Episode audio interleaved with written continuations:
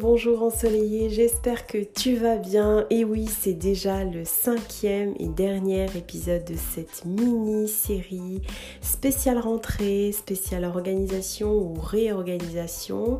Et le cinquième et dernier conseil que je te suggère de faire, ce serait tout simplement de faire le bilan.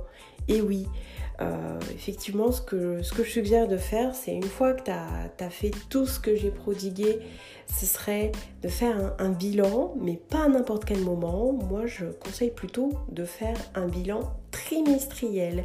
Pourquoi tous les trois mois et pas, euh, par exemple, tous les mois? Ben, sache que le temps nécessaire pour changer une habitude varie entre 18 jours et 254 jours, soit une moyenne de 66 jours. Donc, si on se fie à ces informations, il faudrait plutôt une moyenne de plus de deux mois pour adopter un nouveau comportement, une nouvelle habitude, et pas un mois.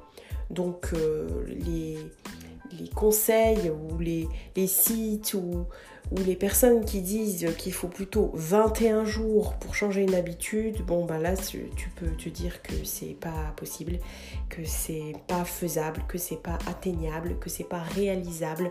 Donc le mieux ce serait vraiment de te laisser le temps d'intégrer une habitude, éventuellement échouer, éventuellement reculer ou revoir les choses, mais qu'au bout de trois mois, ça roule, ça marche, ça fonctionne, tu as pris tes repères, tu sais quoi faire c'est nickel. Donc vraiment, la meilleure période pour faire ton bilan, c'est tous les trois mois et non tous les mois.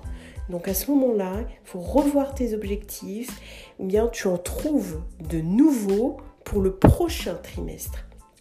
Donc, comme d'hab, tu tiens en compte euh, ta situation actuelle et celle à venir éventuellement, si euh, qui dit nouveaux objectifs, peut-être euh, nouveaux changements de, vie, je sais pas, un état de santé qui a changé, un déménagement qui arrive, une naissance à venir, un changement de poste, etc.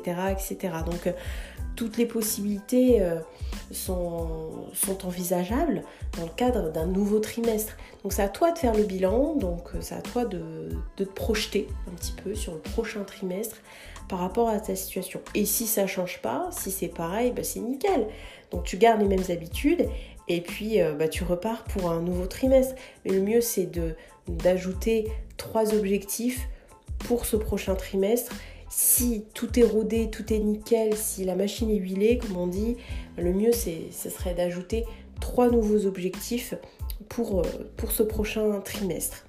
Donc euh, j'espère que ces conseils qui ont été très utiles, je t'invite à réécouter les épisodes, voire même les écouter tous d'affilée pour euh, intégrer complètement tous ces conseils concernant la rentrée ou si tu as envie de, tout revoir euh, en vue d'un changement de vie.